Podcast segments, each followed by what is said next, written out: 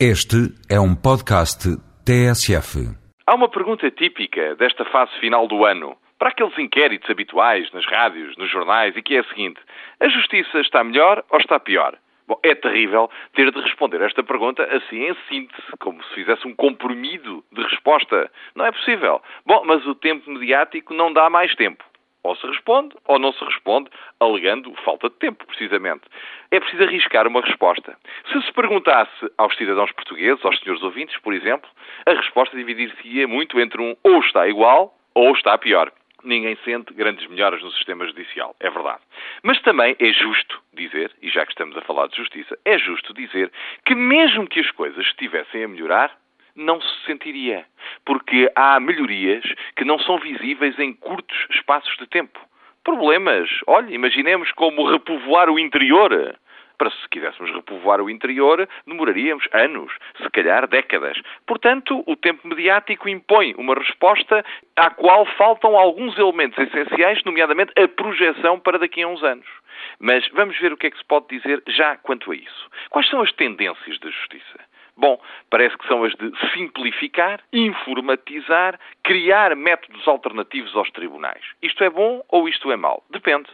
Eu diria que se se continuar a investir, investir do ponto de vista financeiro, na dotação de meios para os tribunais, para termos, por exemplo, a possibilidade de gravar em vídeo as audiências e tornar muito mais simples os recursos, de gravarmos também em som os depoimentos das pessoas que vão aos processos criminais dizer de sua justiça, evitando horas e horas e horas de ditado, será bom.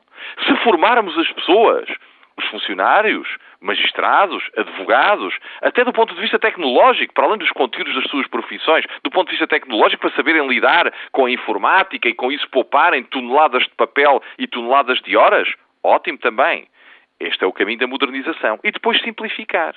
Os advogados não têm nada contra a simplificação, contra a mediação, contra a arbitragem, nada. Nós gostamos de poder dizer a um cliente que se queixa a um advogado que tem um vizinho que toca piano no terceiro andar até às três da manhã, que há um meio alternativo, mais rápido, mais barato, que lhe resolve o problema. Não temos, de forma nenhuma, a mania dos tribunais. Sobretudo porque, num caso como este, dizemos ao nosso cliente apavorado, bom, apavorado pela música e não só, vamos para o tribunal. E ele fica desencorajado. E por isso nós gostamos de outros meios, mais rápidos, mais céleres. Agora, o que é preciso é que mesmo nesses meios as pessoas estejam acompanhadas por advogado para que conheçam exatamente o limite dos seus direitos e dos seus deveres e para que consigam compreender as consequências que para si decorrem de chegarem a um determinado acordo nos tais meios alternativos, arbitragem, mediação, etc. Portanto, vamos deixar aqui um sinal de esperança à mistura com votos de um Feliz Natal para todos vós. Muito obrigado.